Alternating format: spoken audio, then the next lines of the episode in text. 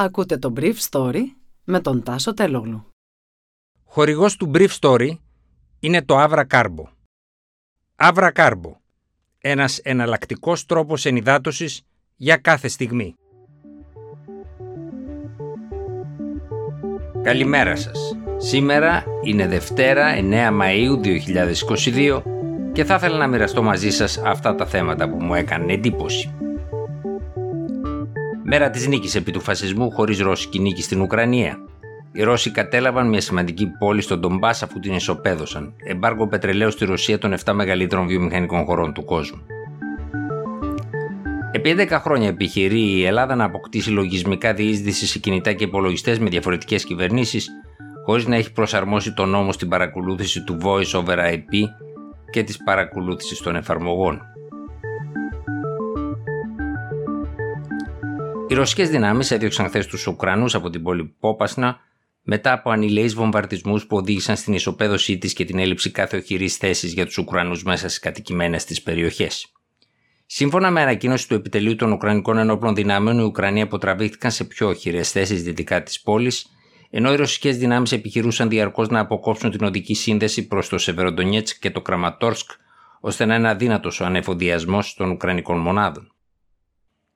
Μερικές από τις πιο επίλεκτες και εμπειροπόλεμες μονάδες του Ουκρανικού στρατού πολεμούν μέσα και γύρω από τις δύο αυτές πόλεις. Την ίδια ώρα, πολλαπλή ρωσική πυραυλική επίθεση στον Οδυσσό οδήγησε έξι οικισμούς στο να μείνουν χωρίς ρεύμα. Οι ρωσικές επιθέσεις στην Οδυσσό έχουν σχέση με τη βάση επισκευής των ντρόν Bayraktar που βρίσκονται εκεί, αλλά και τις βάσεις εκτόξευσης Ουκρανικών πυράβλων σε ρώσικα πλοιάρια γύρω από το Φιδονήσι. Οι Ρώσοι παραδέχτηκαν ότι έχασαν τρία μικρότερα σκάφη, αλλά κατέριψαν δύο τουλάχιστον ουκρανικά αεροπλάνα, drones και ένα ελικόπτερο, αποτρέποντας μια συνδυασμένη ουκρανική αποβατική κίνηση στο νησί που έχει καταστεί συμβολικό για τον έλεγχο αυτού του τμήματος της Μαύρης Θάλασσας. Χθες το βράδυ η ομάδα των 7 πλουσιωτέρων βιομηχανικών χωρών του κόσμου δεσμεύτηκε ότι θα καταργήσει τις εισαγωγές ρωσικού αργού ενώ οι Ηνωμένες Πολιτείες από την πλευρά τους πήραν μέτρα για να εμποδίσουν τον εφοδιασμό της Ρωσίας με υπηρεσίες από τις οποίες εξαρτάται η ρωσική οικονομία.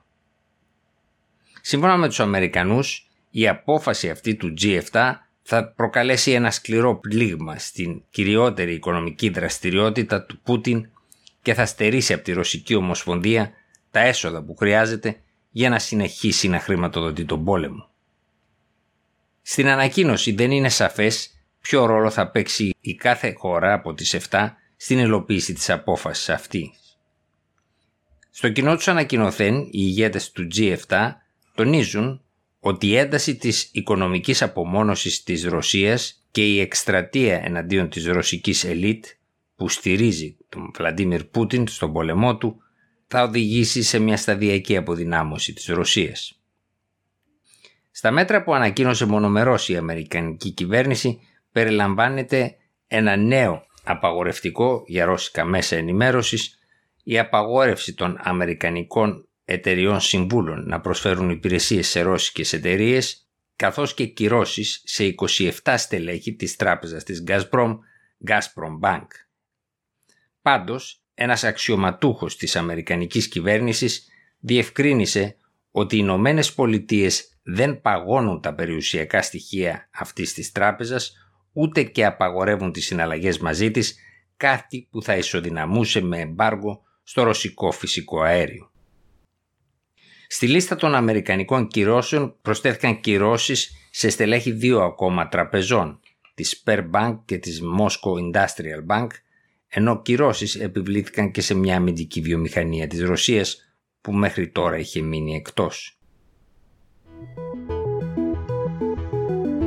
Οι ελληνικές αρχές επιχειρούν από το 2011 να αγοράσουν λογισμικό που μολύνει κινητά τηλέφωνα και υπολογιστές πέρα από τη δυνατότητα της νόμιμης επισύνδεσης χωρίς να το έχουν κάνει ακόμα με σύμβαση που να δείχνει ότι το έχουν προμηθευτεί επίσημα αλλά και χωρίς να έχουν τροποποιήσει έτσι το νόμο ώστε να καθίσταται νόμιμη υπό προϋποθέσεις η χρήση τέτοιου λογισμικού που είναι γνωστό ως spyware. Την αποκάλυψη αυτή κάνει το σημερινό Inside Story που προσεπικαλείται διαρροή στο Wikileaks της Ιταλικής εταιρείας Hacking Team, η οποία μαζί με την Ισραηλινή NICE επιχειρούσαν τουλάχιστον ως το καλοκαίρι του 2015 να πουλήσουν ένα τέτοιο λογισμικό στις ελληνικές αρχές. Από την αλληλογραφία των δύο πλευρών δεν είναι φανερό γιατί το σύστημα δεν πουλήθηκε ποτέ, αλλά δύο πηγές που είχαν πάρει τότε μέρος στις διαπραγματεύσεις είπαν στο Inside Story ότι υπήρχαν διαφωνίες σχετικά με την ποσότητα των στόχων, κάπου 100 πρόσωπα ήθελαν να παρακολουθήσουν οι ελληνικές αρχές, ενώ οι Ιταλοί ήθελαν να πουλήσουν για χίλιους στόχους. Το καλοκαίρι του 2015 η Ιταλική εταιρεία έπεσε θύμα hacking η ίδια και εξαφανίστηκε από την ευρωπαϊκή αγορά.